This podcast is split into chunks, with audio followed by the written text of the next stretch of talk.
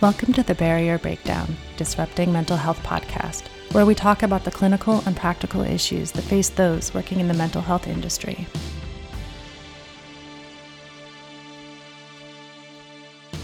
Hello, everyone, and thank you for joining us for this week's episode of the Barrier Breakdown. My name is Erin Molyneux Bailey. I'm the Chief Operating Officer at Cognitive Behavior Institute, and my co host, Dr. Kevin Caridad, who is the CEO and owner at Cognitive Behavior Institute.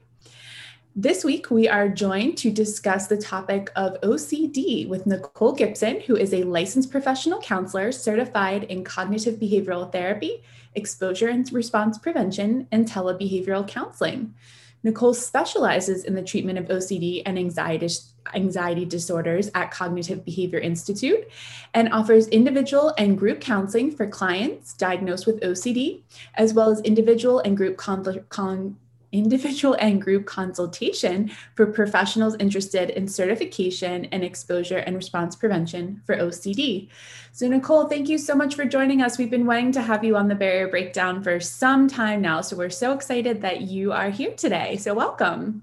Thank you. Thank you guys for having me.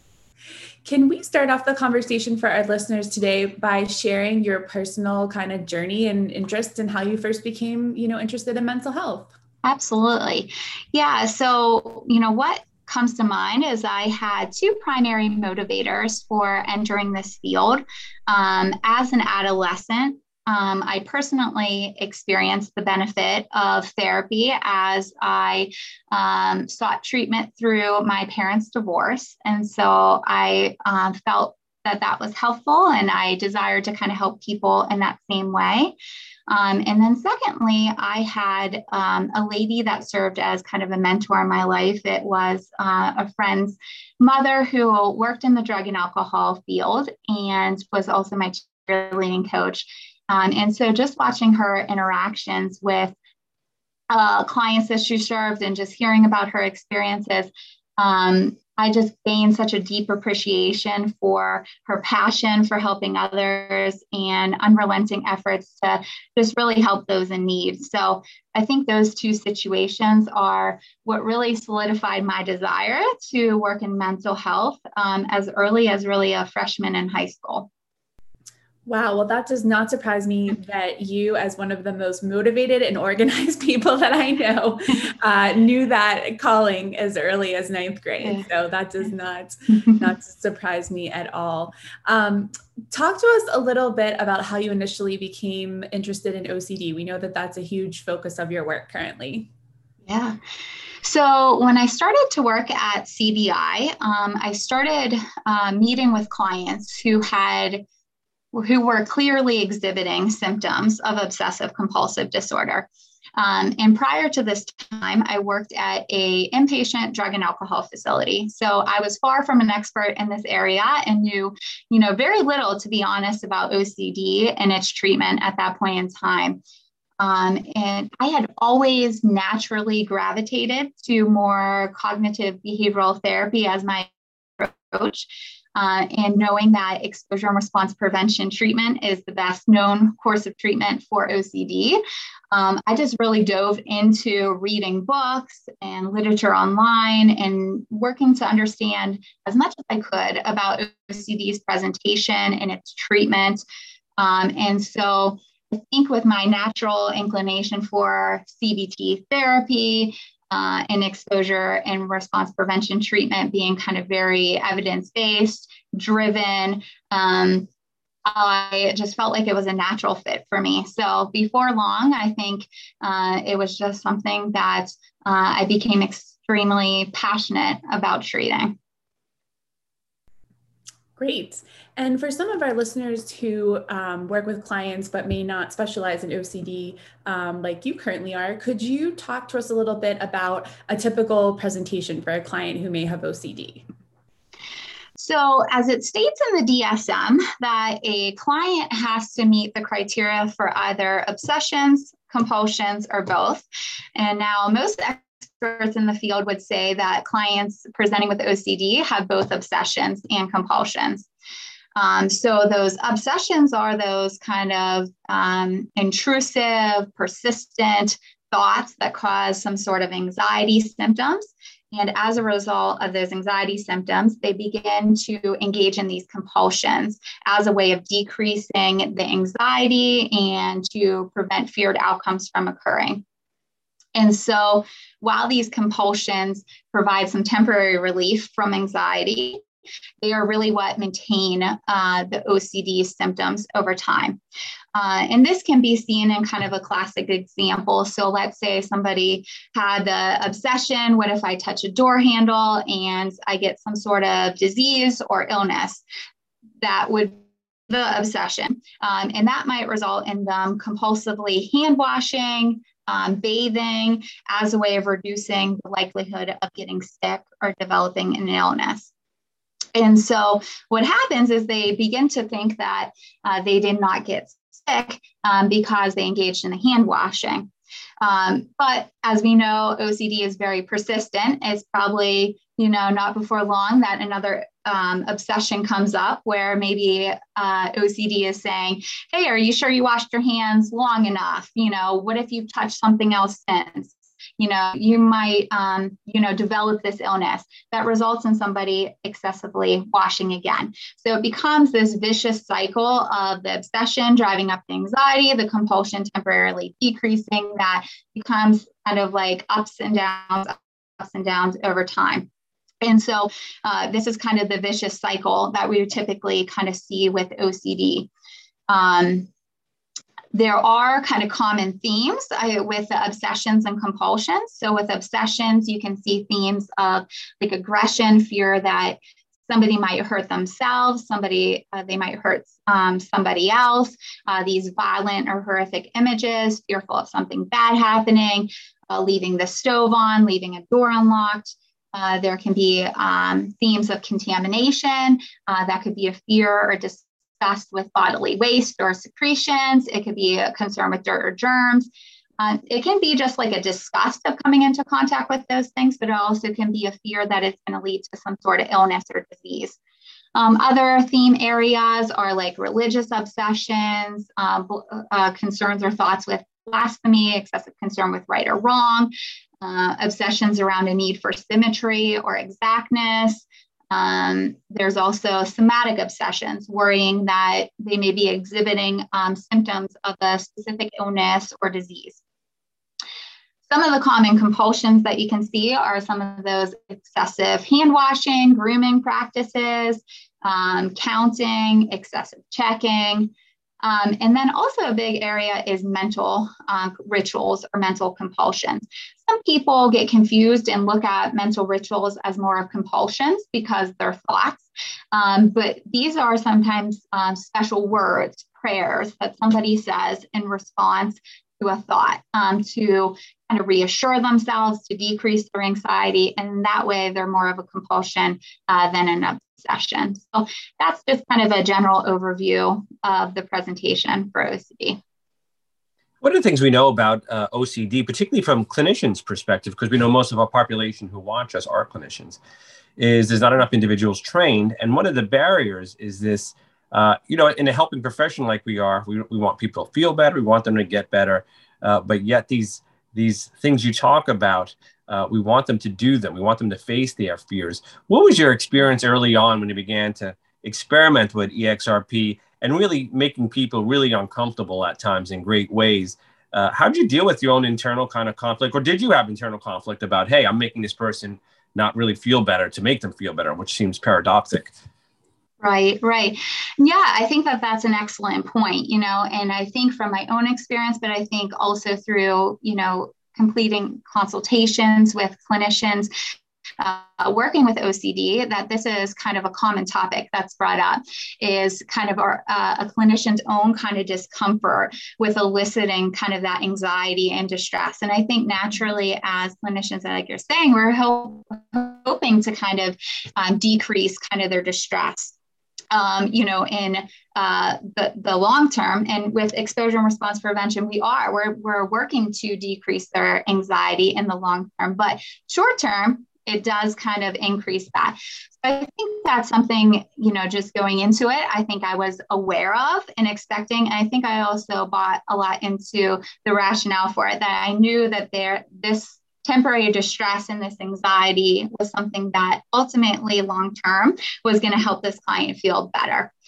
Um, and so I think as a therapist, it's important to really believe in why we're doing what we're doing here. And I have to sell, right, that kind of rationale of like, why am I having so much confidence as a clinician and having you do these things that are so And so I think it's important for me to display that in, in my sessions uh, with clients who are considering this form of treatment you know, someone who's in the medical field, being a nurse prior, it makes a lot of sense. You give an injection, uh, makes someone have side effects sometimes, or it hurts to get the injection, but it's for greater good. What advice do you have for someone dipping their toes, a therapist looking to uh, get into trying EXRP with their clients? You know, is there anything, any particular advice you would give them? Yeah, so I think what was helpful for me is really understanding uh, about exposure and response prevention and its treatment. So, um, one of the textbooks that is an excellent resource that I read um, before I really began working with these clients was the treatment that works exposure uh, and response um, prevention for obsessive compulsive disorder. I have it right here, the um, textbook. Eventually over time i ended up um, completing the four day exrp training um, that cbi offers and i think that was an excellent um, training just for me to kind of better understand and apply exrp um, through kind of the um, expertise and kind of guidance and knowledge um, that those presenters have. Um, so to me, that would be a starting point. Um, also, the IOCDF or International OCD Foundation has a lot of resources available on its website um, for clients, for parents, for professionals. Um, so that might also be a good um, starting point. And Nicole, you do two OCD trainings through our CBI Center for Education. Could you tell us a little bit about they're going to be upcoming um, in uh, later this year? Could you could you tell us a little bit about those? Yeah, absolutely. Um, so one of the topics that I see uh, come up so much in some of the consultations is differential diagnosis. And i think it's so it can be difficult and challenging for even you know the most seasoned kind of clinician to differentiate between ocd and some of its differential diagnosis. So in part one we really kind of hone in on defining ocd what does it look like? And then i spend most of our time differentiating between OCD and some of those diagnoses, um, generalized anxiety disorder, specific phobia, trichotillomania, excoriation disorder, schizophrenia. So we kind of walk through uh, slide by slide, uh, looking at the similarities and the differences between the two. Um, also covered in the first part is doing a good risk, risk assessment. As what I one of the things that I mentioned was that uh, there are aggressive obsessions. And I think as somebody is new in working with OCD, some people get a little bit concerned. Is this client suicidal? Is this client homicidal? Or are these kind of OCD thoughts? And so I spent some time in part one working to really differentiate between is this client actually a risk to themselves or others, or is this more of OCD intrusive kind of thought content? And then in part two, um, we take a, lo- a, closer look at the process of assessing for OCD. So we walk through self report measures for OCD, moving into clinician administered assessments, then diagnostic specific assessments, um, and then additional assessments, uh, assessing for a client's insight level, assessing for family accommodation, um, and then kind of going through more of the clinical interview. What are type of questions that you want to ask when you're meeting with a client and gathering information on their OCD symptoms? So I go through some kind of case presentations in there um, to uh, apply some kind of real life situations that help kind of um, really solidify kind of the learning process there. Great. So I know you've talked about some of the manuals, you've talked about the trainings. Uh, you know, what can you give exa- some examples of kind of clients' experiences of on from the treatment side? What were the benefits to them? How did they experience it from beginning to end? Yeah. That's another great question. So, you know, I think one of the challenges that I experience as an exposure and response prevention therapist is at the beginning, there's a lot of apprehension about really engaging in this treatment. So, at the start of treatment, you know, I see clients so motivated. They want the end goal, they want their anxiety to be alleviated, but they're really not sure about buying fully into this process of needing to exacerbate their anxiety before it decreases. So at the beginning, I find a lot of apprehension, pre contemplation, kind of stage of change for most of my clients. Um, and so we talk a lot about what uh, led to them making that phone call to schedule an initial appointment. How has OCD impacted their life in a negative way? Um, what would they be gaining if they uh, had more control over their OCD symptoms? Um, but as clients really begin kind of engaging in the exposures, um, I definitely see kind of like their confidence confidence level increasing where they kind of feel confident hey i don't have to engage in this ritual to decrease my anxiety that my anxiety is not going to last forever that you know i can handle uncertainty that the feared outcomes are you know not likely to happen um, and so it's really amazing as a therapist um, to work with these clients because I can see from beginning to end kind of the apprehension of kind of beginning it. And then at the end, just kind of like this confidence and uh, like reclaiming their life as we talk about in this kind of treatment over their OCD symptoms, uh, where they're able to kind of do things that they never were able to do. Um, and so it's pretty amazing. And you know, Nicole, I just want to add on a more personal note. Um, I myself have uh, OCD, and it was really exasper- exacerbated, excuse me, by the pandemic. Yeah. And I really turned into someone who I didn't recognize, and I sought out this treatment, obviously outside of. Mm-hmm. outside of CBI but you know by someone who was who was trained in the EXRP and, you know, while it is uncomfortable and while it uh, sometimes was not fun, and while I had moments of self doubt as why am I torturing myself, um, you know, I can, for one, speak that the work that you do and the work that all clinicians do to treat clients with OCD um, using EXRP is really, really phenomenal. And I, I can just speak firsthand as to what an impact it had on my life and helping me to reclaim my life i'll say in certain ways reclaim that freedom to live um, you know because it is really cruel being trapped in your own head sometimes um, so it's really a really a, an amazing treatment treatment mm-hmm. model so i just wanted to kind of personally you know uh, share that with our listeners and then just you know also say to to those clinicians who who do this type of work and do this type of treatment you know thank you for for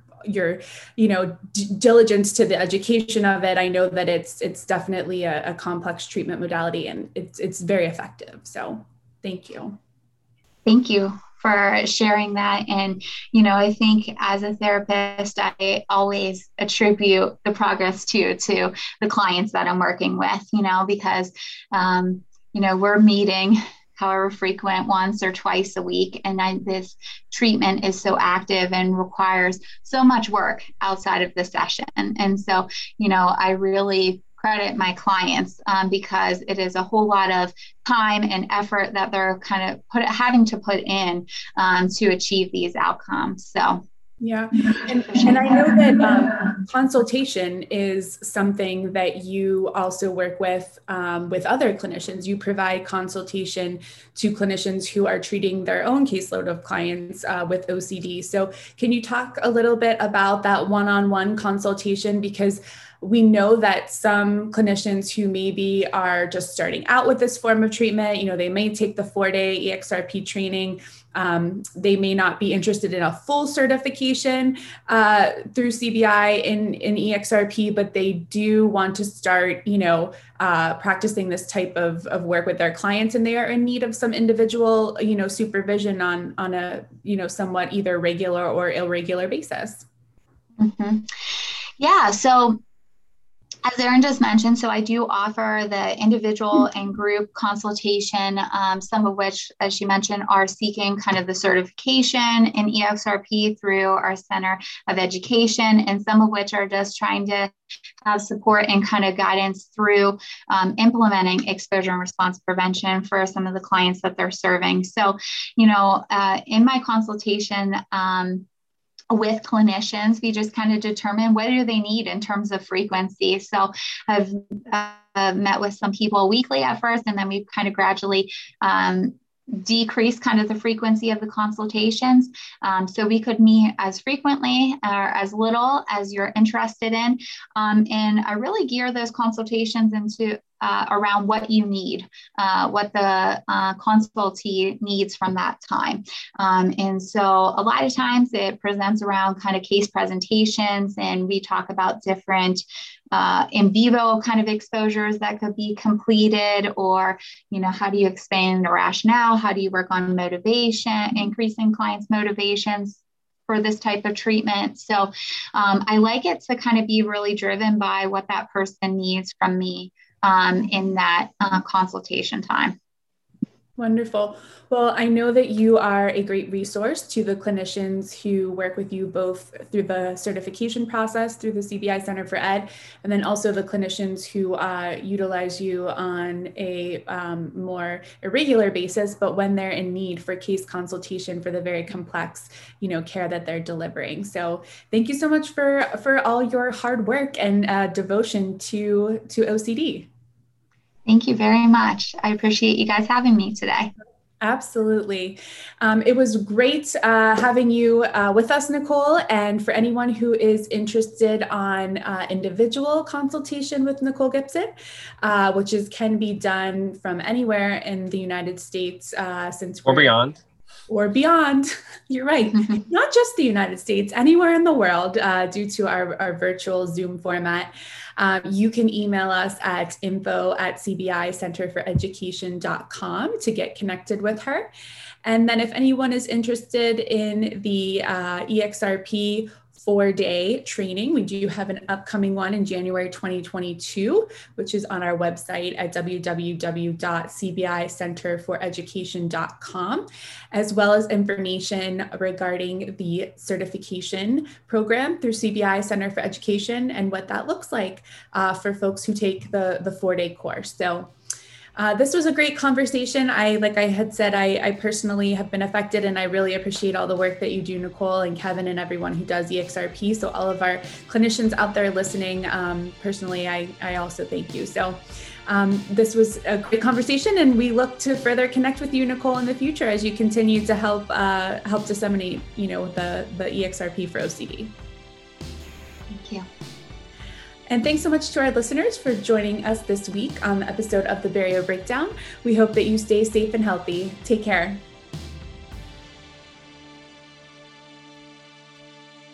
Thank you for listening to The Barrier Breakdown Disrupting Mental Health. Listeners can find all of our episodes on YouTube, Apple Podcasts, Spotify, and Podbean.